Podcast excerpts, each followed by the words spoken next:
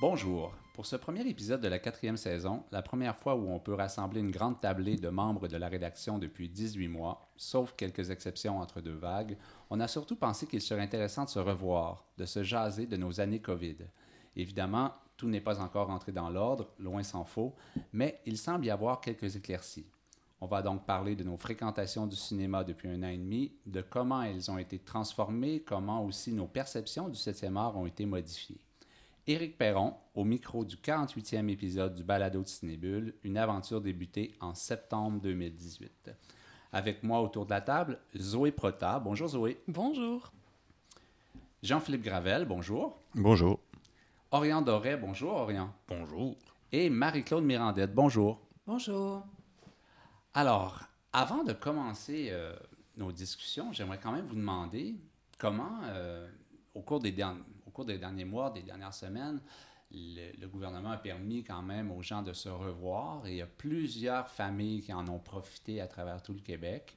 Euh, il y a plusieurs collègues de bureau aussi qui en ont profité pour se revoir et c'est la même chose pour ce balado de Ciné-Bulles. Donc, comment est-ce que vous, euh, comment est-ce que vous voyez ça? C'est encore spécial de se revoir. On est encore à faire... Oh, ça fait longtemps. On est encore en, en, en train de se retrouver. Je, je me demande jusqu'où ça va, ça va aller, ces retrouvailles éternelles. Mais bon, là, on est autour d'une table pour enregistrer un, un balado. Puis moi, c'est mon retour au balado aussi. Euh, en décembre, on a notre classique palmarès de fin d'année. Et euh, je, j'avais annoncé que je n'animerais plus le balado tout le temps, tous les mois, tel que je le faisais, donc depuis septembre deux mille dix-huit. Donc, ce rendez-vous du balado Ciné-Bulles pendant toutes ces années, avec quelques petites pauses estivales et tout, mais c'était un rendez-vous tous les mois. Je veux dire, tous les mois, on était ici ou ailleurs, mais réunis pour, euh, pour enregistrer.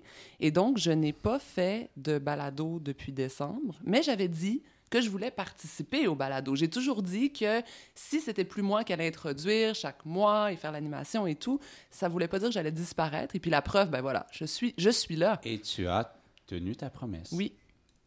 Orian? Ben moi, je peux te dire, c'est toujours une grande occasion, les balados de Ciné-Bulles, parce que vous, euh, vous avez commencé avant que j'arrive, en septembre deux mille dix-huit. Puis je pense que le premier balado où je suis arrivé, c'était au printemps deux mille dix-neuf. Si t'en étais... Euh, Puis après ça, bon, la pandémie a fait en sorte que j'étais là moins souvent. Par contre, il y a eu celui avec Félix Rose, où j'ai pu être présent, qui était vraiment, vraiment extraordinaire. Parce que ça, je pense que c'était justement ce que tu faisais référence entre deux vagues. Oui. Euh, en septembre deux mille vingt. C'est ça, exactement. Fait que ça, ça, ça, c'était très impressionnant.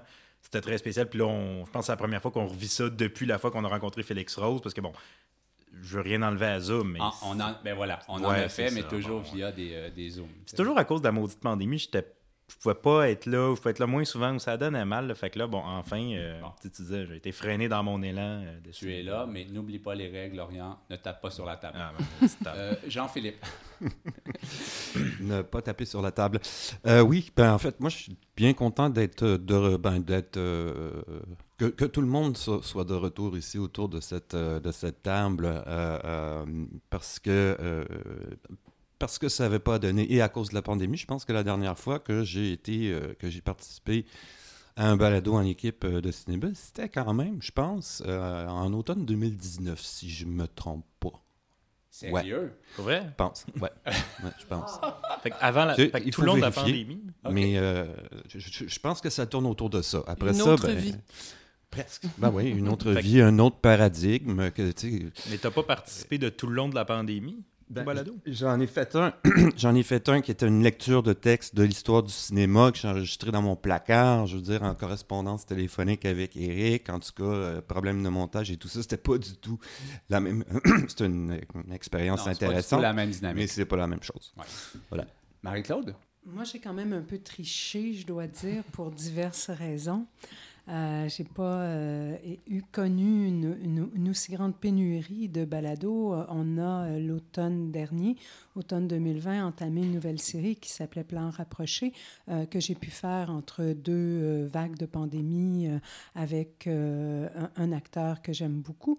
Euh, et euh, on, on a fait aussi un, un spécial FIFA, Euh, qu'on a pu enregistrer. Donc, euh, j'ai gardé toujours une espèce de lien avec euh, le balado, mais euh, c'est pas du tout la même chose que d'être ici ensemble, de pouvoir discuter, de pouvoir se regarder dans les yeux, euh, de pouvoir s'entendre dans nos casques d'écoute et de pouvoir faire des gros yeux à tout le monde, euh, ou euh, au contraire, euh, des sourires euh, euh, complètement euh, fous. Alors ça, c'est, c'est quelque chose, c'est une dynamique qui, qu'on retrouve pas ailleurs et, et qu'on retrouve pas non plus, même quand on fait un best-of de l'année sur Zoom, c'est, c'est tellement, tellement différent. Alors oui, c'est vraiment rafraîchissant de vous revoir tous. Et de jouer du pied en dessous de la table. je, peux, je peux aussi vous féliciter, Marie-Claude et Éric, parce que je pense, pendant tout le temps de la pandémie, on aurait cru qu'il, non, on aurait cru qu'il y aurait une, une diminution des épisodes. Vous avez augmenté. Il y a eu des hors-séries, il y a eu des plans rapprochés. Il y en a eu tellement, je pense. La demande de balado a augmenté, mais l'offre de votre côté a augmenté aussi. C'est quand même bien. Oui, parce que de toute façon, euh, les gens étaient à la maison, puis ils étaient très friands de tout ce qui était plateforme, de balado, et cetera. Puis, euh, ben, notre dernière activité, celle du printemps euh, dernier, avec la série, en fait, la hors-série, euh, dix épisodes sur Regard. Ça, euh, bon, on les a fait via Zoom, mais je pense que c'était du contenu qui, ont été, euh, du contenu qui a été très apprécié par les auditeurs et par, euh, par les cinéastes qui ont participé à ces, ces hors-séries-là. Ça grossit à chaque saison. Oui, c'est ce qui fait que quand on sort le chiffre de quarante-huit épisodes, euh, ouf, c'est, euh, c'est pas mal. OK. Alors, pendant la prochaine heure, on va parler de différents, euh, différents actes, différents points de vue, comment on a vécu ces années-là COVID, parce qu'on peut quand même maintenant mettre euh, ça au pluriel. On est quand même dans la deuxième année. Orian, toi, tu as dit « Les années COVID m'ont prouvé quelque chose que je soupçonnais déjà. » En fait, ce que je soupçonnais déjà, c'est que non seulement le cinéma à la maison n'est pas inférieur automatiquement à la salle, il est même parfois supérieur à la salle. Pour moi, le cinéma à la maison, ça a quelque chose de fondamental qu'on ne peut pas avoir dans, dans la salle, le silence. Quand on est dans le confort du salon, on peut contrôler le volume, on peut contrôler les nuisances sonores, tandis que dans la salle, là, toutes les borborées, tous les bruits ambiants, tous les bruits euh, disons, euh, que la physionomie des autres gens dans la salle provoque. Que c'est, c'est incont- bien dit. Oui, c'est incontrôlable, fait que toutes les, des fois les ronflements, des fois le maudit cellulaire. Parce qu'il y a du monde qui, je pense, après vingt ans, où les cellulaires sont dans nos vies, n'ont toujours pas compris qu'il faut l'éteindre dans la salle, le cellulaire. Euh, puis toutes les, les autres... Les pistes de commentaires. Oui. Les pis... spectateurs de la rangée de devant, tu sais, dans l'arrière. Mm. Les discussions sur des sujets qui n'ont pas à voir avec le film pendant le film. Euh, tout ça, dans le salon, il ne l'a pas. Il n'y a pas de bande-annonce non plus au salon. Et aussi... Ce qui est plaisant, moi, je trouve, c'est que quand on regarde des films chez soi, on peut faire une pause. Parce que moi, j'aime beaucoup ça, faire une pause puis réfléchir. Je me, le, me lever puis euh, tourner en rond puis parler tout seul. On peut pas faire ça au cinéma. Fait que des fois, au cinéma, je trouve qu'il y a des trucs qu'on manque, euh, que ça va un peu trop vite. Fait que c'est ça, moi, c'est l'espèce de contrôle qu'on peut exercer sur notre expérience de visionnement. Et, euh, bon, bon misanthrope, c'est surtout l'absence des autres spectateurs, euh, de plusieurs autres spectateurs inconnus, est excessivement plaisante. OK, mais toi, tu n'es pas du tout dans cette idée que de voir un film sur grand écran, entouré de plein de gens, admettons qu'ils sont tous silencieux, là. Okay? Ça n'arrive jamais, mais... L'effet que ça pourrait donner, là. Hum, t'es moi, pas je... du tout, t'es plus là-dedans, là. Ben, j'aime toujours la salle, évidemment. Je veux dire, bon, quand on fait des films, on veut qu'ils soient vus en salle. Fait que ça, je respecte ça, je respecte la salle, mais je pense plus que le cinéma est indissociable de la salle. Euh, je pense, je sais plus, c'était dans un de mes cours de cégep, on avait mentionné ça. Je sais plus c'était quel euh, critique qui disait ça. Quand est-ce qu'on va se rendre compte que le cinéma, ce n'est pas une salle, mais des images? C'est-à-dire, le cinéma, c'est pas nécessairement la salle, c'est vraiment le film. Oui, c'est pas la salle, c'est les images, mais dans la salle, on voit les images dans un format qu'on voit rarement à la maison, à moins que tu sois vraiment installé. Et euh, l'image, elle a été pensée par euh, l'équipe de réalisation, par le directeur photo, en fonction de, la, de, de l'écran. Euh, comme je dis souvent, à mes étudiants au cégep, ils se sont fait chier pour faire des belles images. Donne-toi la peine de les voir dans des conditions où tu vas pouvoir rendre euh, hommage à cette, euh, ou rendre justice à cette direction photo.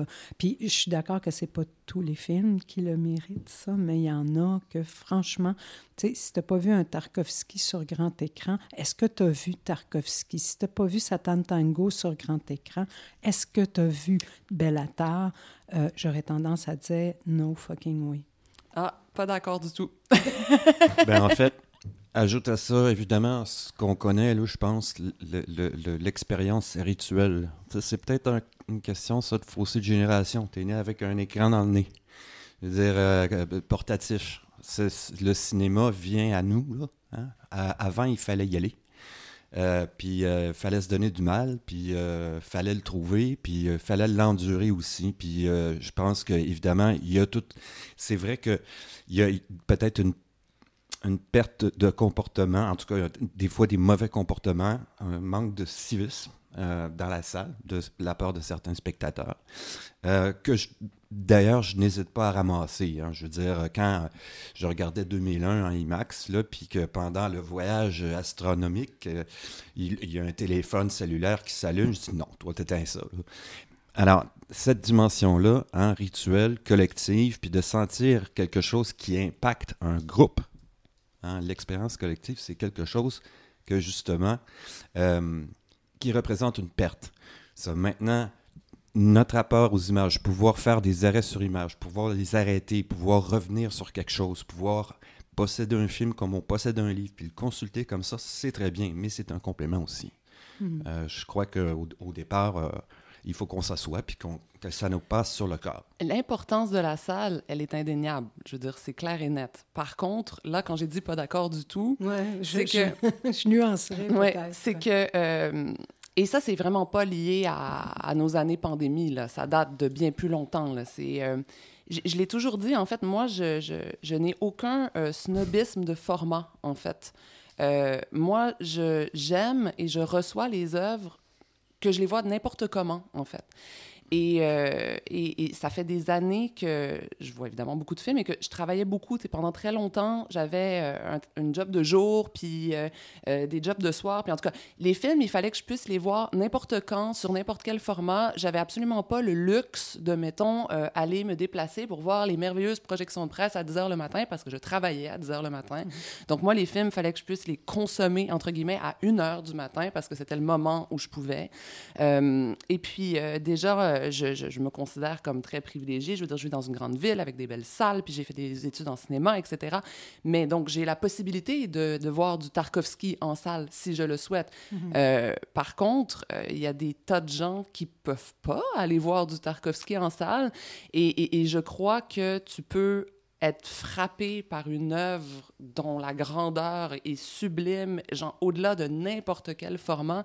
Et, et je pense à, je sais pas moi, découvrir Tarkovski, euh, euh, ado ou jeune adulte, euh, dans des conditions très poches, techniquement. Genre en V H S, là. Mais tout à fait, tout à fait, je veux dire. Et, et, et, et, et voilà, donc évidemment, indéniablement, allez voir Tarkovski en salle si vous pouvez, mais oui, tu peux l'avoir vu, même si tu l'as pas vu en salle. Oui, je pense que je suis assez d'accord, mais ça implique quand même, il faut prendre conscience, je pense qu'il y a un changement de paradigme spectatoriel là, qui, qui est important et, et on doit en tenir compte quand on le voit et dans le souvenir qu'on en garde. Euh, fait que oui, je me rangerai. Je veux quand même, quand même noter, à propos de l'écran dans le nez, qui est caractéristique de ma génération. Je, je... Dans, le, dans le nez. Dans, dans le, le nez, nez carrément. Dans le nez. Je veux carrément, je veux quand même dire que je pousserais pas la barbarie jusqu'à écouter un film sur mon cellulaire. Ah! Quand même. Tu ah, nous rassures. Ah, mais ça, je l'ai jamais fait, par contre. Non, non, ça, ça c'est... Ça, c'est, je pense, la, la, la limite que j'ai jamais franchie, même mm. quand je devais les regarder dans... Le... Non, cellulaire, jamais. Ah, moi, c'est minimum cinquante pouces. Vous pouvez l'écouter sur un iPod. Disons Nado, que je regarderais... Euh... Je regarderais peut-être un film de Paul Verhoeven, okay, sur un, sur mais, un téléphone, parce que je suis sûr que ça, démarre, mais Orian, ça brasse pareil. Mais Orian, tu m'avais écrit, le, juste pour te taquiner un peu, le cinéma à la fois comme expérience culturelle et sociale ah. peut s'exercer dans le confort du salon. Uh-huh. Alors, social, quand même, la salle, tu sais, le fait d'arriver avant, de voir des gens, parfois d'échanger, d'échanger après... Je ne parle pas d'échanger pendant le film, là. Quand tu as une bonne, quand tu as une bonne projection, alors, alors, par exemple, alors, non, à la cinémathèque. Non, mais la salle permet quand même l'activité sociale. Tu le dis toi-même. Oui, oui, la salle permet l'activité sociale, mais c'est ça que moi je dis des fois, c'est que ça peut dégénérer en activité sociale non désirée. Hein. Fait que moi, c'est vraiment ce qui me dérange, peut-être parce que j'ai de la misère à me concentrer. Hein. Je vais avoir un déficit d'attention comme tout le monde de ma génération. En fait, c'est à cause de l'écran que, dans le nez. Est-ce que, ouais, est-ce que, est-ce que, est-ce que je pourrais, est-ce que je pourrais te faire adhérer à, à, à une maxime? Je pense que le meilleur endroit pour voir un film, c'est la salle, mais que le pire endroit aussi pour voir un film, parfois, c'est la salle. Mm-hmm. C'est vrai. C'est un point intéressant. Mais parce je suis pas du tout ça... contre la salle. En parce, que si, parce que si, justement, tu es trop dérangé, et cetera, et cetera, c'est sûr, c'est sûr que si tu te fais une bulle, hein, COVID, euh, si tu te fais une bulle chez toi et que tu es complètement, mais vraiment, tu maîtrises tout l'environnement, c'est sûr que là, tu es maître de cet environnement-là. Ça, c'est clair. Oui, absolument. Puis je veux, je veux justement rebondir là-dessus, parce qu'Éric, tu dis cinquante pouces, c'est le minimum, c'est ça que tu as dit? Oui. Euh, moi, c'est ça. J'ai, Pour moi. J'ai, oui, oui, oui, c'est ça. Non, mais c'est très bien. Mais euh, moi, par exemple, j'ai un ordinateur portable très petit, mais avec un écran d'une qualité incroyable, puis le son très, très bon aussi, et j'ai une super bonne paire d'écouteurs. Alors, c'est pas grand, c'est pas cinquante pouces, mais... Quand tu te mets, mettons, euh, tu te fais une, une bulle, un cocon, tu te mets dans ton lit ou dans ton canapé, tu te mets quasiment une couverture par-dessus, là, tes bons écouteurs, ton bon écran qui n'est pas grand mais qui n'est pas loin, et ça peut créer un univers immersif pour un film. Et regarde, je, je, je te regarde, Marie-Claude, parce que je vais parler d'un film qui te tient à cœur, là, Last and First Man.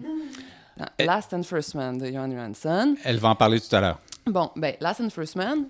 On peut dire que c'est un film de salle, évidemment. Il n'y a personne qui va être contre le fait de dire ça. Mais sincèrement, bon laptop, bon écran, bon écou- bons écouteurs, bulle dans le noir, ça le fait aussi. Je suis okay. tellement Une d'accord chose. Pour le laptop. Euh, c'est que j'ai peut-être l'expérience en salle est plus grandiose, plus, ma- plus majestueuse. Mais l'expérience sur le laptop est plus intime. On ah. est mieux en intimité avec le film. C'est ça mon idée aussi. OK, Jean-Philippe n'est pas, pas d'accord, je pense. Vas-y. Bon. Non, je veux juste ajouter une chose. Euh... en tout cas, tu réagissais euh, comme quelqu'un qui n'était pas d'accord. Oui, c'est parce que, en fait, euh, je croyais que si je ne levais pas la main euh, ou que je, j'allais non. interrompre. Non, vas-y, euh, bon. euh, avant que la pandémie commence, je veux dire, contre, contre ça, là, je veux dire, hey, des films, tu sais, chez moi, j'en regarde plein, puis je, m'im... je m'immerge. Je veux mm-hmm, dire, euh, mm-hmm. c'est, c'est comme vous. Mais s'il y a une affaire qui m'a manqué, par exemple, c'est que avant, avant le début de la pandémie, alors, il y avait une rétrospective euh, Cassavetes à la Cinémathèque. Puis on en a vu une coupe. Puis le public, depuis euh, quelques années, il se renouvelle. On était avec un public qui était rajeuni. Puis on avait, tu sais, quand on sortait, on avait l'effet de parvis d'église, là, les petits groupes, là, les petites gangs ensemble qui parlent de ce qu'ils ont vu, puis qui ont les yeux tout allumés, puis tout ça. Là. Puis ça, me semble que ça faisait, ça faisait longtemps que je n'avais pas vu ça. Ça revenait, j'avais l'impression. Euh, tu sais, genre la projection de Barry Lyndon de Kubrick qui a fait sale con, tu sais, là-bas. Euh, les projections de Tarkovski, justement, au cinéma du parc, tu sais, Stalker, tout ça. Ouais. Puis, euh, euh, tu sais, ça pognait, puis là, paf, ça a été coupé, ça. Ben, moi, j'aime ça sortir d'une salle, tu sais, tout seul, seul ou avec d'autres, puis sentir cette espèce de, de, de comment je peux dire, tu sais, de... de, de le mot m'échappe, là, tu sais, j'ai, j'ai, j'ai, ben, j'ai envie de dire que... Tu sens l'énergie oui. que l'œuvre a projetée sur ouais, le public. Il y a une électricité. Oui, t'sais. Complètement. Puis le monde a envie de parler, puis ça se discute, puis ah ouais, tu dis, ben, le cinéma est pas mort, maudit. Non, mais c'est l'effet, euh, tu as l'impression un peu comme de miracle quand tu sors de l'église, c'est, euh, euh, c'est le tableau de Gauguin, euh, la vision après le sermon, euh, c'est ça, là, tu sais. Mm. Ça fait partie de l'expérience possible qu'offre le cinéma. Euh, on, on ne la, on ne l'expéri- on, on l'aura pas souvent dans nos expériences. Euh, puis si je peux me permettre de regarder les horaires, il y aura en octobre une présentation euh, d'une version restaurée Euh, de, euh, et, et intégrale de Satan Tango de Bellatar en salle. Donc, allez la voir, parce que sinon, vous ne pouvez pas dire que vous l'avez vue. Elle dure combien de temps, la version? Euh... sept heures seize.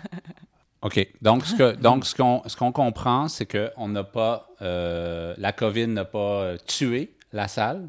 Depuis tout à l'heure, on parle d'aller voir un film en salle, mais on parle de, de, de séances simples, classiques, aller voir une nouveauté ou une version restaurée en salle. Mais ce qui a tellement manqué aussi au, au fil des dix-huit, dix-huit mois, deux ans, ce sont les séances, en fait, accompagnées, les séances événementielles où les artistes du film, l'équipe est présente, euh, questions-réponses après, euh, introduction par un programmateur de festival, discussion après la séance. Et ça, c'est, c'est une séance de cinéma, mais c'est encore plus. Et ça, c'est la chose qui manque encore plus, selon moi.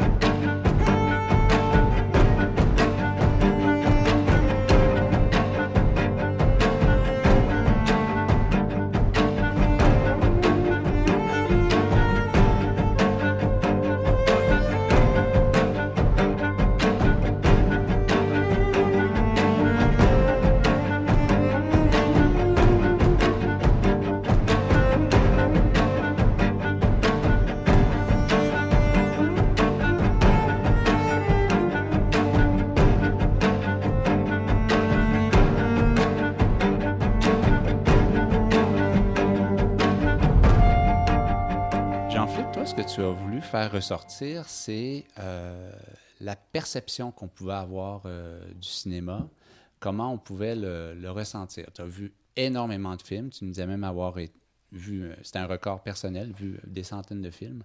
Donc, euh, qu'est-ce que tu voulais dire exactement? OK. Bon, il y a beaucoup de choses qui entrent en ligne de compte là-dedans. Euh, c'est-à-dire que, euh, par exemple, la pandémie, j'ai l'impression, personnellement, que j'en suis plus affecté euh, en deux mille vingt et un que, que, je, que je l'ai été au début. Parce qu'en en fait, je, je, j'avais l'impression que c'était les autres qui étaient confrontés à une situation à laquelle, dans laquelle j'étais relativement confortable. Bon, je suis un peu loner, tu sais, euh, tout ça. Tu sais. Puis là, à un moment donné, le fait que ça soit comme répandu partout... Euh, bon... Et ouais, les habitudes ont changé. Ça, je peux pas vraiment expliquer, mais je suis devenu beaucoup plus boulimique d'images. À un moment donné, j'étais, as- euh, j'étais abonné à trois services de streaming. Euh, j'étais dans une espèce de quête où, euh, genre, je veux voir ça maintenant. Tu sais, je veux voir tel film maintenant. Là, je... c'est fini avec Netflix là, qui te propose ci, puis qui te propose ça. Puis à un moment donné, tu es en plein milieu du t- d'une série narrative, puis tu, tu te demandes, qu'est-ce que je fais à regarder ça? T'sais? Alors le, là, le parcours est devenu beaucoup plus personnalisé. Vraiment, là, je, je pouvais dire « OK, je veux voir ça », puis paf, ça arrivait. Alors, la consommation d'images a augmenté de manière exponentielle. La consommation de radio a augmenté de manière exponentielle. Je suis devenu une espèce de patate de chaise de bureau, en quelque sorte, donc, des fois pendant des heures. En deux mille vingt, j'ai fait le compte, j'ai regardé plus de quatre cents films. Euh, là, je suis rendu à... J'ai passé la barre des deux cents, ça en fait un petit peu moins, là. Pour l'instant, parce que j'essaie de recommencer à lire un peu.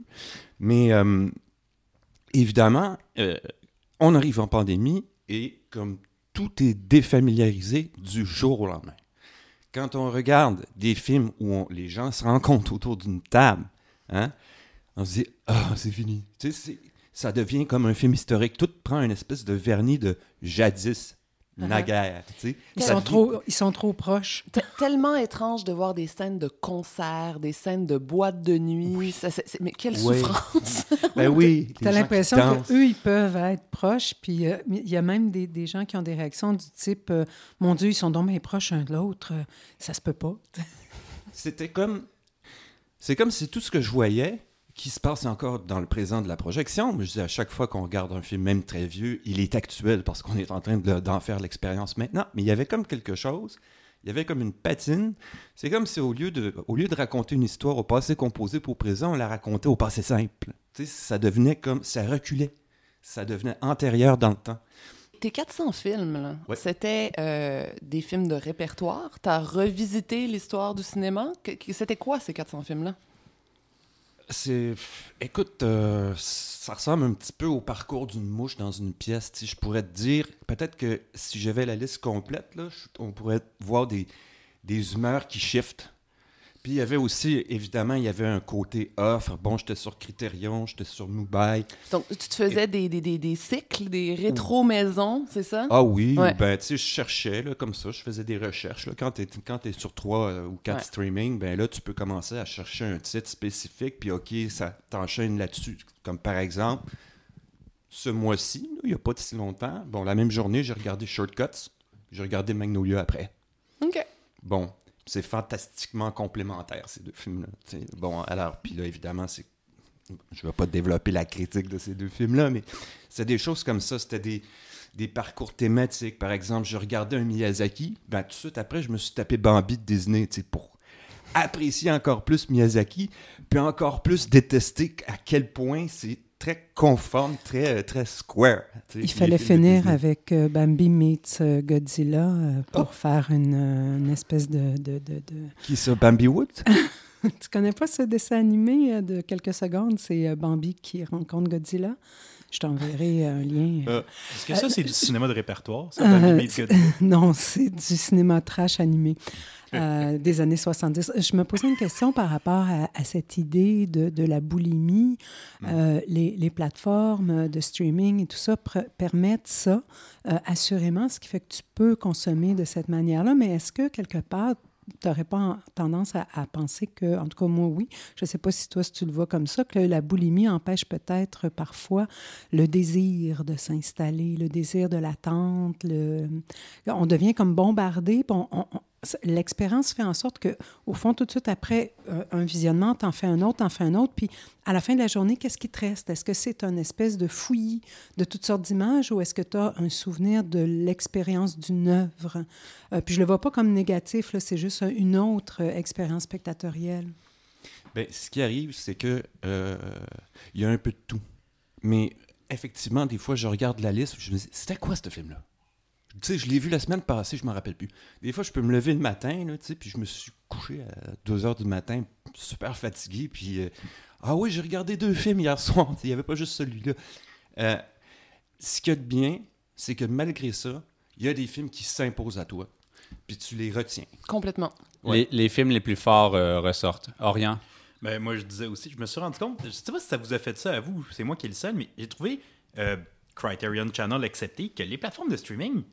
sont pas si complètes que ça.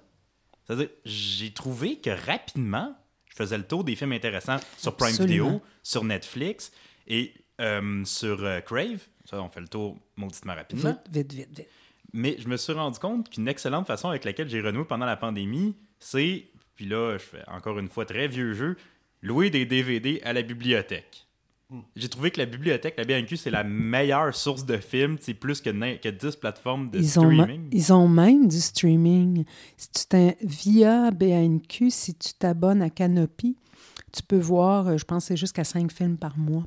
Déjà, Canopy, c'est tellement plus complet que Prime, que et cetera. Euh... Et tu peux te faire ton propre festival, parce ben que voilà. Ce que tu dis, euh, au fond, euh, c'est un peu, euh, Jean-Philippe, l'expérience du festival où tu vas voir deux, trois, quatre films la même journée, puis tout à coup, il euh, y en a trois que tu as oubliés, mais il y en a un qui euh, t'a transporté, puis peut-être que c'est même un qui va faire que celui que tu avais prévu après, tu n'iras pas. Là. J'ai des souvenirs de festivals où je sortais d'un film euh, et euh, j'avais un autre visionnement tout de suite après, puis je décidais d'aller faire une marche de deux heures dans la ville pour juste absorber. Respirer, euh, voilà.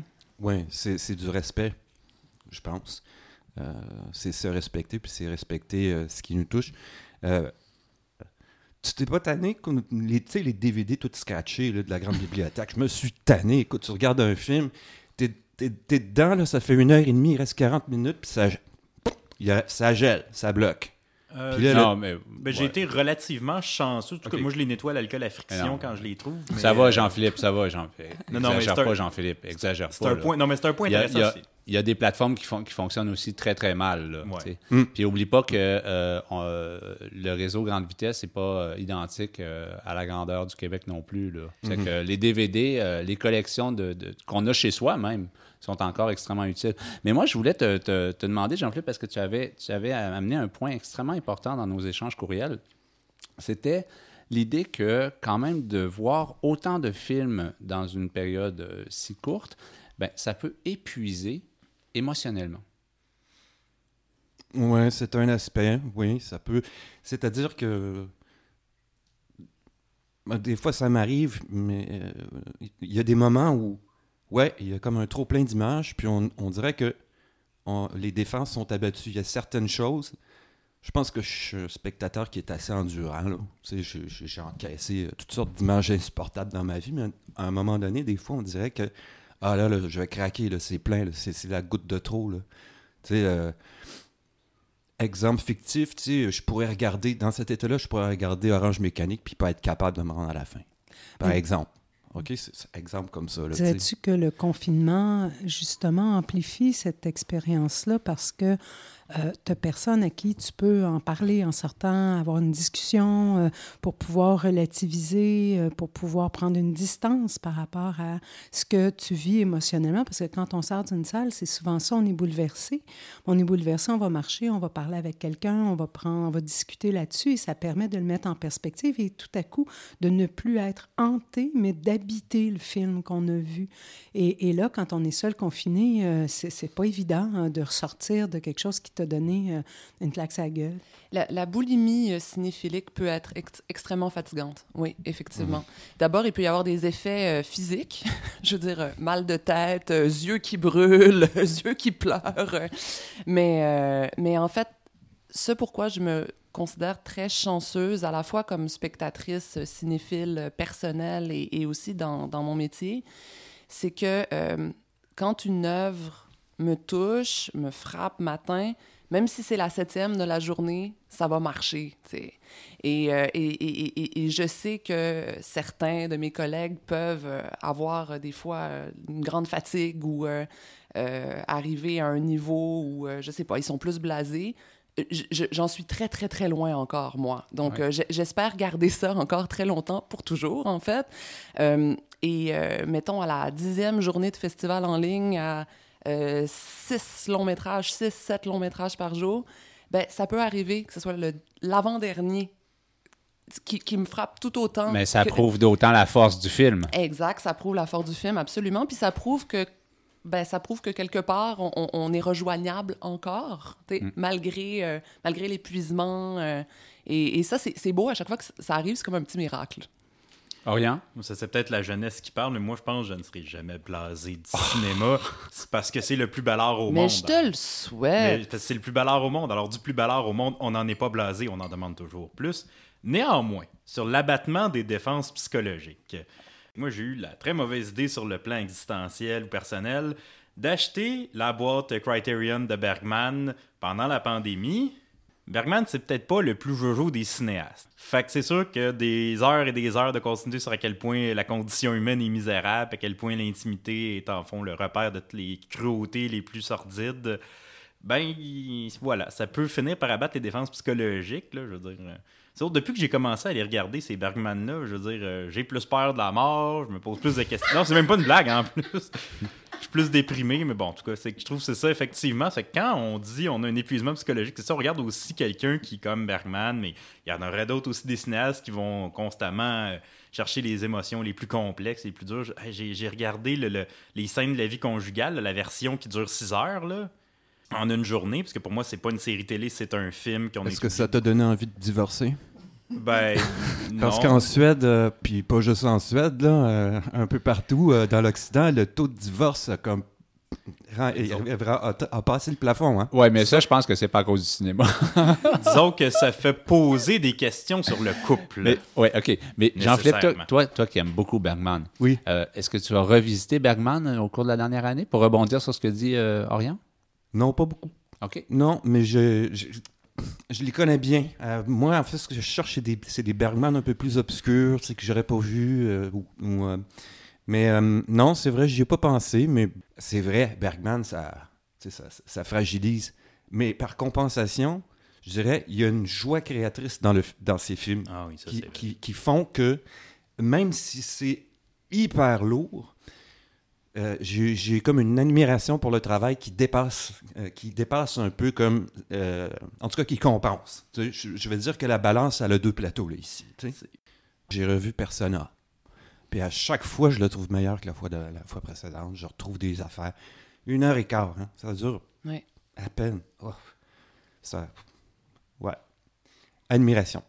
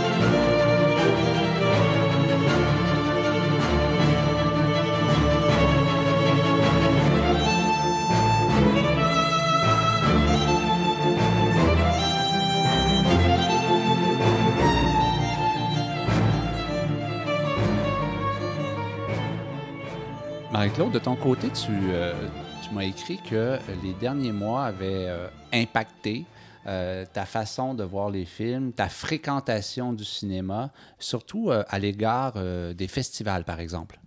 Oui, bien, avec euh, toutes les éditions euh, mixtes de, de, de festivals, bon, il y a eu quand même des éditions euh, pra- pratiquement en ligne seulement. Euh, et euh, ça, ça permet des choses euh, qui ne sont pas toujours possibles compte tenu de la programmation d'un festival. Euh, donc, j'ai pu, pour certains, euh, R I D M, FIFA, F N C, euh, fréquenter euh, les, le streaming, les, les films en ligne. Et euh, certains même offraient des, des forfaits assez, euh, assez abordables qui m'ont permis de voir, par exemple, beaucoup de courts-métrages que j'aurais jamais vus parce que euh, quand il y a un programme de courts-métrages, il y en a trois, quatre, cinq ensemble. Puis quand dans le lot, tu as un film de sept minutes qui tente, est-ce que tu vas aller faire la queue pendant une heure pour aller attendre de rentrer dans une salle euh, qui, qui est relativement petite pour voir un film expérimental de sept minutes? Alors, à, à FIFA, j'ai beaucoup, beaucoup, beaucoup fait ça. Au R I D M aussi, ça m'a permis de voir plein, plein de cours expérimentaux, notamment euh, Bright Summer Diary de Leyley au R I D M. Euh, au même R I D M, il y avait Hole sur le, une espèce de, de, de poésie du trou. Euh, poésie du trou. Oui, la poésie du trou. euh, et euh, ça m'a permis aussi de voir euh, euh, à FIFA, par exemple, beaucoup de films sur des chorégraphes ou des films qui étaient des captations d'œuvres chorégraphiques euh, de, de, d'assez court format que j'aurais jamais vu. Euh, je me souviens, entre autres, de Unfold Seven Perspectives de Xavier Curnion qui revenait sur euh, Seven Perspectives qui était, au fond, de, de, une, une chorégraphie de Daniel Desnoyers et qui faisait un retour, justement, euh, comment la pandémie a changé la vie de ces danseurs-là, en revenant sur l'expérience de cette œuvre qui avait été présentée en salle dans le cadre du F T A juste avant la pandémie. Donc ça, ça m'a permis de voir des choses que je n'aurais pas vues autrement et euh, qui, euh, qui m'ont beaucoup, beaucoup, beaucoup réjouie.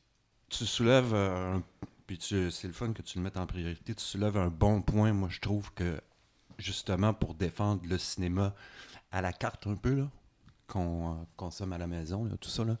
Très bonne chose pour le court-métrage, ça. Effectivement. D'ailleurs, ça, de, ça devrait être promu peut-être un peu plus, euh, parce que, je, évidemment, j'étais un peu dans ma bulle, puis j'avais pas l'impression de, de, d'être très conscientisé de cette possibilité-là. Mais c'est vrai que lorsqu'on commence à fréquenter, avant la pandémie, là, lorsqu'on commence à fréquenter un, un festival, on se dit, OK, on libère notre agenda, on y va. Euh, c'est sûr que... Euh, tu sais, le, le, le, les fils, les entrées en salle, euh, c'est sûr que, quelque part, ça prend du temps. Euh, et quand on veut regarder, je ne sais pas moi, deux, trois films d'un festival en ligne à la maison, ben à l'intérieur de cinq, six heures, euh, on peut avoir vu euh, ces films-là. Ça change complètement. Orian? Bien, je peux me permettre aussi, c'est que moi, les expériences les plus douloureuses que je vais avoir vécues en salle, c'est d'écouter les bandes-annonces du festival, les merveilleuses bandes-annonces du F N C ou de Fantasia, puis dire... Voyons, il y en a bien des films là-dedans que je vais avoir manqué, maudite affaire. Tu sais, il y a tellement, tellement de films. Moi, j'étais allé à l'édition du F N C en deux mille dix-neuf, j'en avais vu tellement des films, puis même encore là, il y en avait vraiment plus que j'aurais voulu voir. Fait qu'au moins, cette espèce de compensation-là, c'est sûr que je suis d'accord, le festival, ça se vit très, très bien en salle à cause de ce qu'on parlait tantôt avec Zoé, tu sais, les... Euh, bon, ouais, événementiel, événementiel. Ouais. Mais quand même, quand on se rend compte, en en re-regardant les bandes annonces à la fin du festival, de dire « Ah, j'ai manqué ça, j'ai manqué ça », au moins, il y a moins de chances que ça se produise. Quand c'est en ligne, là, on peut vraiment avoir la totale. C'est peut-être, finalement, le plus important. Donc, tu as l'illusion de pouvoir tout consommer, en fait. Puis ça, ça te réjouit. Ouais. Mais... En fait, en fait, en fait ça, c'est, le, c'est le choix déchirant des cinéphiles, hein, avec oui. les, les, les fameuses grilles. Oui. Euh, quand il faut faire des choix, au ouais. moins avec le, le, les festivals en ligne, on... T'sais, mm.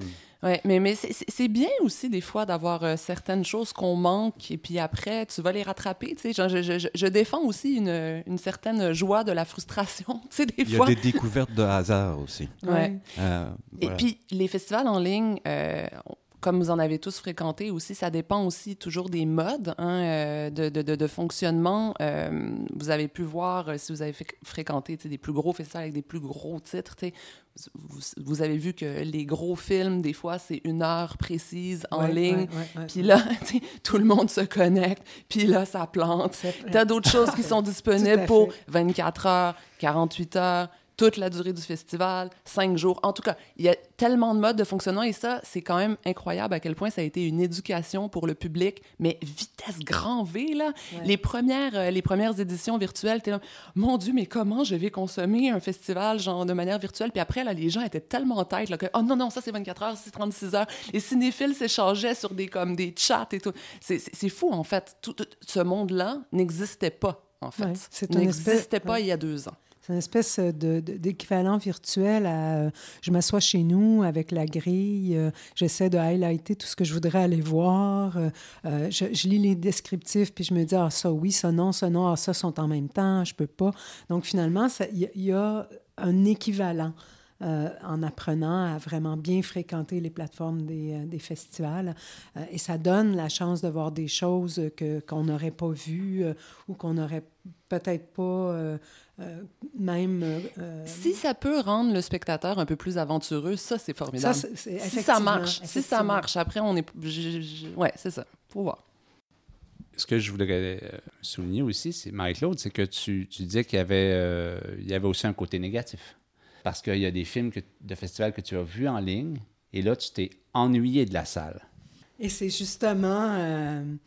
de Last and First Man. C'est Last and First Man. que, ben oui. oui, mais je l'ai vu, puis c'était beau, puis j'ai trouvé ça fabuleux, puis j'étais contente, puis c'est vraiment un coup de cœur, puis c'est un musicien que j'aime beaucoup, puis je trouvais que c'était tellement un film musical, je, j'ai l'impression que je l'ai regardé avec mes oreilles, j'aurais aimé ça, le regarder plus avec mes yeux, puis moi, mon expérience, elle, elle est... Euh, peut-être que je suis euh, finalement... Euh, Euh, malgré tout, un peu euh, ritalin, j'ai besoin d'être euh, confinée dans un endroit euh, captive. captive pour pouvoir vraiment euh, m'émerveiller à cent pour cent. Et ça, je ne l'ai pas eu. Et puis, je me demandais aussi euh, euh, le cycle de films euh, D A U. Euh, mm-hmm. quand, euh, dans, j'aurais aimé ça, le, le, l'expérience. Celui-là, c'est pas pour l'image autant que pour l'expérience publique. Voir comment les autres réagissaient oh, à ça. Ouais. Parce que c'est une œuvre qui, qui nous confronte.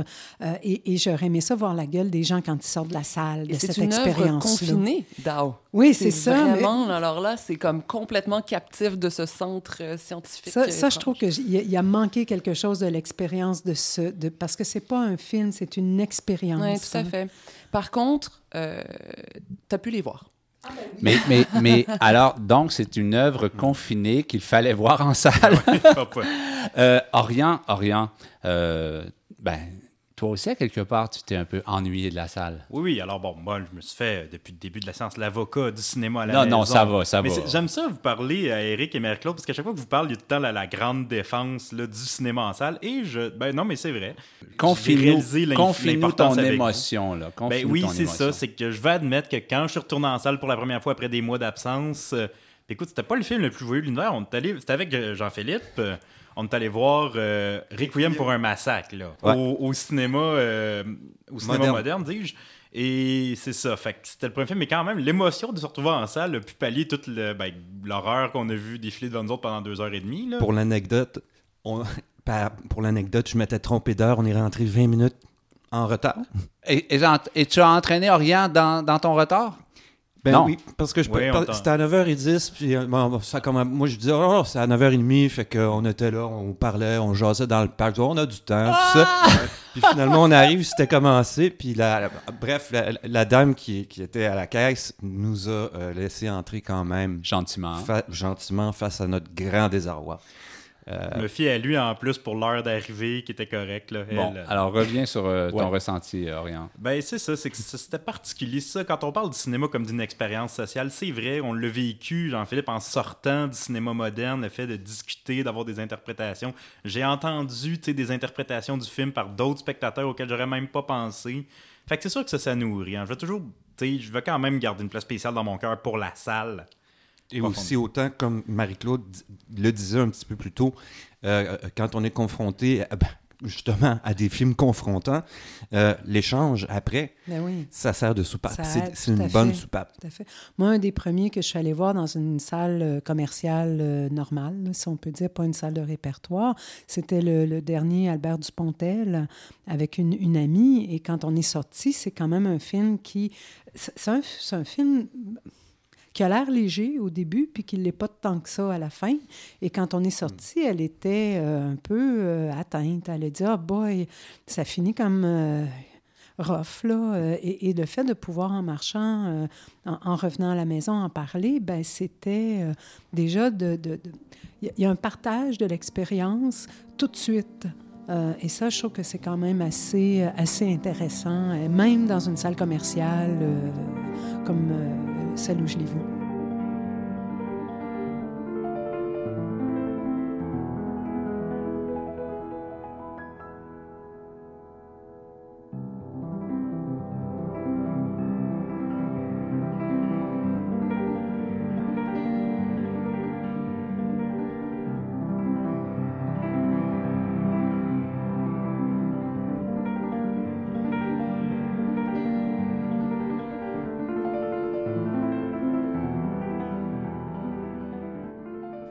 Zoé, l'axe que tu as voulu euh, apporter à cette discussion est extrêmement intéressant. C'est, euh, c'est l'aspect professionnel.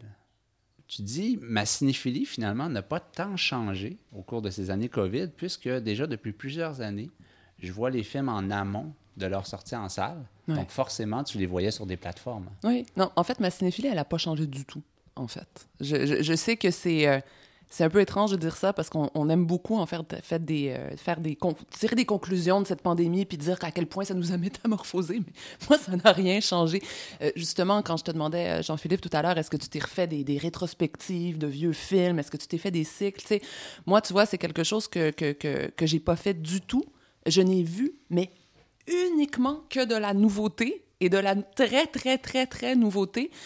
Et je, je, ça m'a fait réfléchir, ça. Je me suis dit, en fait... Mes rétrospectives, moi, que j'ai fait en pandémie, c'est, c'est vraiment en littérature. J'ai relu des, des, des, des vieux romans, euh, j'ai relu euh, les Rougon-Macquart d'Émile Zola, un par un. T'sais. Donc, mais en cinéma, euh, déjà, en tant que en journaliste, fait... ça fait longtemps aussi que souvent les films sortaient en salle, je les avais déjà vus, soit en festival quelques mois avant, soit avec euh, projection de presse ou un lien professionnel, et cetera. Et depuis que je travaille en festival... L'écart s'est encore plus creusé, en fait. En fait, tu es condamné à avoir de la nouveauté. Mais constamment. J'ai absolument pas le temps de voir des vieux films. J'ai absolument pas le temps de voir des vieux films. Puis on parlait d'épuisement, de regarder des films aussi. Moi, il y a vraiment des moments, quand je suis comme dans le gros de la prog et tout ça, je, ne veux, je veux juste lire, tu sais. Je, je, je veux plus voir des films, je veux lire. Donc, la lecture, c'est comme ma détente bonbon. Et les films, ben, c'est aussi du travail. Donc, ma perspective professionnelle et des, des, des, des nouveautés, euh, je, je, j'en ai vu, mais genre, sans fin, là, sans fin. Parce qu'avec les festivals internationaux en ligne, puis avec tout ce qui se fait, là, je pourrais regarder des films vingt-quatre heures sur vingt-quatre jusqu'à ce que mort s'en suive et j'arriverais même pas à la fin. Ouais. C'est, c'est, c'est, ça, ça, ça a fait ça, par Alors, exemple. Alors, on va, on va rappeler aux gens que depuis euh, janvier deux mille dix-neuf, tu es directrice générale de la programmation du F N C, oui. Festival du Nouveau Cinéma. Et euh, je voulais aussi te... Tu, tu, tu disais que c'était... Il y avait quelque chose de, de différent dans l'idée d'organiser un événement, en fait, d'en fréquenter oui. en, en ligne pour une personne qui en organise un. Oui. Euh, tu as, avant que la pandémie arrive, tu étais quand même allé à Berlin. Tu étais allé à Cannes. Et j'ai eu la chance de revenir de Berlin le vingt-neuf février deux mille vingt. Oui. Tu, as, tu, as, tu, étais, tu étais allé à Cannes en deux mille dix-neuf. dix-neuf, ouais. Tu es allé à, à Berlin au début de deux mille vingt. Alors, euh,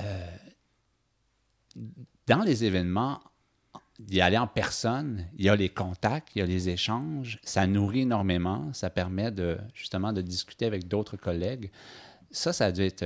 Ça a dû être là, il a dû y avoir un changement. Là. À Berlin, cette année, j'en ai, j'en ai chialé. Là. Genre, à quel point ça m'a fait souffrir de ne pas y aller. Ta cinéphilie n'a pas changé. Ta, ta, ta fréquentation du cinéma n'a pas changé, mais ça, ça a dû changer. Oui, oui, tout à fait. Ben, d'abord, il y a le côté organisationnel. T'sais, on sait tous, tout le monde qui travaille en événementiel et en festival, on a réfléchi le festival en ligne. Mais tu sais, pendant des mois et des mois et des mois, puis tout le monde a essayé des trucs, puis tout le monde l'a fait avec son bon cœur, puis personne n'a trouvé la réponse, personne n'a trouvé la solution. T'sais. Vraiment, il euh, faut vraiment être très humble face à tout ça. On a tous essayé des trucs, des choses qui marchent, des choses qui marchent moins. Euh, ça, c'est le côté organisation. Après, il y a le côté fréquentation de ces mêmes euh, événements. Et là, tu te rends compte aussi de choses qui marchent, de choses qui marchent moins. Mais euh, autant euh, Berlin, bon, Berlin, c'est, c'est, c'est mon festival préféré. Euh, j'aime la ville aussi. Euh, j'aime la programmation de la Berlinale. Euh, mais la Berlinale en ligne, c'était fantastique. Et ils ont fait d'abord un travail incroyable. Et puis vraiment, il y avait beaucoup de choses disponibles pour le spectateur, le, la spectatrice. Euh, c'était facile de naviguer. Euh, et puis, sincèrement, là, même si j'étais pas sur place, mais j'ai quand même vécu des moments exceptionnels, comme, mettons, te lever le matin en, en, en pyjama avec ton café pour commencer à neuf heures, un mercredi matin, la seule et unique projection du dernier Céline Sciamma. M- mm. Magie. Magie la plus totale. Non, c'est, c'est, c'était, c'était, c'était top. Euh, j'ai pu fréquenter des festivals auxquels je ne suis jamais allée en personne. Euh, Rotterdam. Euh, j'ai pu me faire les deux Rotterdam, parce que cette année, ils ont fait une partie en euh, janvier, comme d'habitude, mais ils ont fait aussi une estivale en juin, euh, avec une programmation, mais énorme. Euh, et c'était super facile aussi. Les films étaient disponibles pendant presque toute la durée du festival. En tout cas, ça, c'était un bonheur au niveau professionnel. Tu sais, tu peux sauter d'une œuvre à l'autre. Puis on va se le dire aussi, si ça marche pas pour ce que tu cherches, t'es pas obligé de finir le film des fois. Oui, c'est sûr que quand t'es en salle et que t'es au milieu de la rangée... T'sais, je veux dire, donc, quand, quand, quand tu travailles, puis que tu veux que ton temps soit utilisé à bon escient, puis que là, mettons, tu as une semaine de festival en ligne, la Berlinale, c'était cinq jours. T'sais. Cinq jours, là, c'était violent. C'était très violent. Et c'est pour ça que je disais tout à l'heure, quand tu te rends compte qu'il est vendredi soir, puis que tu avais un film à ton horaire qui commence à vingt et une heures trente, puis que le film dure trois heures trente, t'es comme... Je, je, pense, je, pense, je pense que je vais aller prendre une pause. Je pense que je demanderai un lien au distributeur plus tard, tu sais. Donc, euh, ouais, une année euh, étourdissante. Euh, j'ai très, très hâte de retourner à la Berlinale. Je peux pas croire que je j'y retournerai pas cet hiver. Et là, euh, ce qu'on comprend, en tout cas, des festivals québécois de l'automne, c'est qu'ils vont pas mal tous avoir la forme hybride. On est comme obligé de faire ça. On est obligé de faire ça. Oui, mais je pense que même quand il n'y aura plus de COVID, les, les festivals ne vont pas revenir juste en salle. Ah, ça, je ne suis pas d'accord, par contre. Ça, je ne suis pas d'accord. Euh, scoop, je peux vous dire, quand tu attends le terrain de l'industrie, là, c'est pas du tout la route que les gens vont prendre. Euh, les, les, les gens qui sont dans le milieu du festival, on a peut-être cru ça euh, au printemps deux mille vingt. C'est plus du tout le mood. Plus du tout, du tout, du tout. Alors, on verra ce qui se passe. Moi, je, en tout cas, ils, ils, les, dirigeants, les, dirigeants, les, les dirigeants des festivals ont beaucoup aimé euh, rendre les contenus accessibles aux gens qui sont très loin ouais. de la ville où ça se passe. Oui, mais en ce moment, je pense que notre, euh, notre priorité à, à tous et à toutes, c'est de retrouver l'événement et d'accueillir les gens en personne. On a tous tellement faim de ça, là. Tu sais, comme, euh, par exemple, je ne sais pas moi, les télévisions qui mettent un film à heure fixe à la télé ouais. et immédiatement après, en ligne. Mm-hmm. Okay? Donc, moi, je, je suis persuadé qu'il y a des festivals qui vont opter pour ça. Euh, c'est-à-dire, euh, on présente le film en présentiel pendant quinze jours, puis après ça, les quinze jours qui suivent, ça va être disponible en ligne. Ça serait bien. En fait, en fait tout dépend de la volonté des ayants droit des dix films. Ben oui. Tout simplement. Et euh, quand je dis ayant droit, ça peut être autant des gens qui détiennent les droits là, en espèces sonnantes et trébuchantes, là, et ça oui. peut être les artistes aussi. Donc, euh... toi, ce que tu dis, c'est que les, les gens qui font ça cet automne, la formule hybride, c'est à cause euh, des risques liés à la COVID. À cause des risques liés à la COVID, à cause du fait que, euh, étant donné euh, quand même ce qu'on a vécu euh, l'automne dernier, euh, tout a refermé encore une fois, c'était extrêmement violent et tout. Il y a quand même des risques euh, d'organisation, des risques financiers aussi, il ne faut pas les nier. Euh, je veux dire, euh, quand tu as une équipe de production qui a travaillé pendant des mois sur un festival en salle, puis qu'on doit mettre la clé sous la porte du jour au lendemain, on doit se garder un filet de sécurité. Euh, on n'a pas envie de plus exister aussi. T'sais, si quelque chose, si une autre catastrophe nous tombe dessus, puis qu'on a fait le pari cent pour cent juste de la salle, alors que, comme tu le disais dans ton intro, il y a des éclaircies, mais c'est pas encore ça. Puis ici, on est chanceux. Dans le reste du monde, c'est pas la joie. Donc, euh, si on avait juste du, de la salle... On, on, on, quoi, on annule, c'est trop triste, personne veut ça. En plus, donc, c'est une sécurité, c'est une sécurité. Exact, exact. Moi, j'ai quand même tendance à penser que ça va, il y a quelque chose qui va s'installer à long terme. Mais on... faudrait que l'industrie écoute ça un peu. Jean-Philippe. Question comme ça, je ne sais pas à quel point la Berlinale, par exemple, c'est un, un festival qu'on pourrait qualifier d'un un, un festival d'industrie, un peu comme il est devenu le Festival de Toronto et, et forcément celui de Cannes. Est-ce que euh, le, la, la, la, la diffusion en ligne, sous la contrainte actuellement, Euh, a rendu euh, les films euh, qui sont présentés là en première, tout ça, plus accessibles au public, disons, euh, lambda. Là. La Berlinale, et c'est une des raisons pour laquelle j'aime tant ce festival, c'est que, oui, évidemment, il y a, une, il y a un gros marché, là, le, le European Film Market, qui est énorme. Euh, donc, oui, évidemment, industrie professionnelle, mais d'abord et avant tout, et les organisateurs le réitèrent chaque année, ça fait partie de l'A D N du festival, c'est d'abord et avant tout pour le public berlinois. Et les gens qui, les touristes qui se rendent à Berlin pour aller voir des films, tout, tu peux, t- toutes les projections sont ouvertes et accessibles. Tu, tu peux y accéder. T'sais. Donc, euh, c'est quand, ça, ça a toujours été un festival orienté vers le public.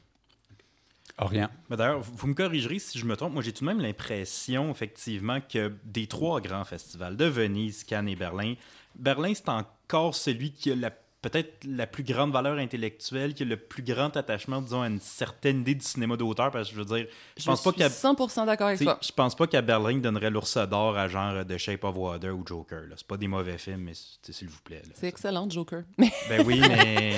mais c'est mais... meilleur qu'à propos de l'éternité. Non, mais... Euh, non. Intellectuel, peut-être, mais aussi, il euh, y a un côté très engagé là, à, à la Berlinale, puis c'est pas des opportunistes. Là, ils le font depuis toujours. Donc, tu sais, il y, y a vraiment une, une, une ligne éditoriale très claire. OK. Alors, est-ce que ça fait le tour un peu de nos euh, années euh, COVID? Je dirais. OK. Alors, donc, ce qu'on comprend, c'est qu'on va profiter quand même des plateformes parce que ça, pro- ça offre euh, une multitude de choix, mais qu'on ne rejette absolument pas la salle, euh, surtout, entre autres, pour l'événementiel. Tellement. Tellement. Donc, et euh, on saisira les occasions que, qui seront euh, offertes par euh, les différents festivals. C'est ainsi que se termine ce quarante-huitième épisode du Balado de Ciné-Bulles, le premier de la saison deux mille vingt et un deux mille vingt-deux. Merci Zoé, Jean-Philippe, Orian et Marie-Claude. C'était un plaisir. Tellement chouette. Merci également. Merci à toi. La revue Ciné-Bulles est publiée par l'Association des cinémas parallèles du Québec et est soutenue par les Conseils des arts du Canada, du Québec et de Montréal. Merci à Georges Dimitrov pour le thème musical de ce balado. J'ai coordonné, réalisé et animé cet épisode. Mon nom est Éric Perron. Je vous remercie d'avoir été à l'écoute. À bientôt.